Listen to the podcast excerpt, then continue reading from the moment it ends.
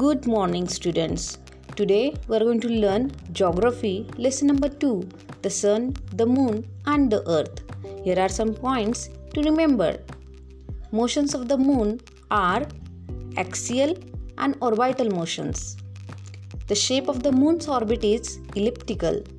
When the moon is closest to the earth in its orbit, the position is called perigee.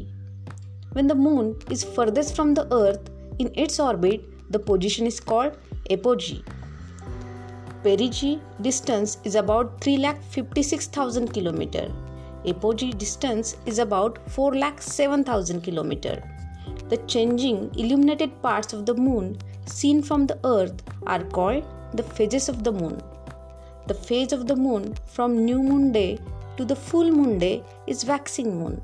The phase of the moon from full moon to the new moon day is waning moon. The shape of the moon when the earth, moon, and the sun make an angle of 90 degree is semicircular.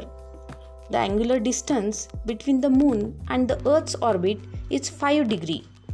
The angular distance between the line joining the earth, the sun, and the moon on each full moon day is 180 degree.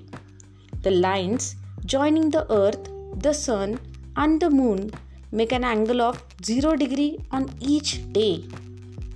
The solar eclipse occurs on the new moon day. The lunar eclipse occurs on the full moon day. The type of solar eclipse are partial solar eclipse, total solar eclipse, and annular solar eclipse. Solar eclipse, which is rarely seen, is annular eclipse. Solar eclipse, which is seen when the moon is in apogee position that is annular solar eclipse. Types of lunar eclipse total lunar eclipse and partial lunar eclipse. Maximum duration of a total solar eclipse is 7 minutes 20 seconds or 440 seconds.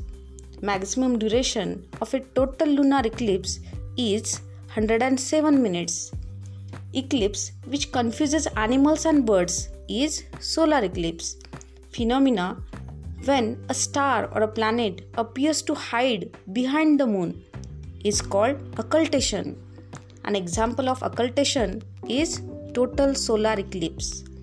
Great opportunities for astronomy study is occurrence of total or annular solar eclipse.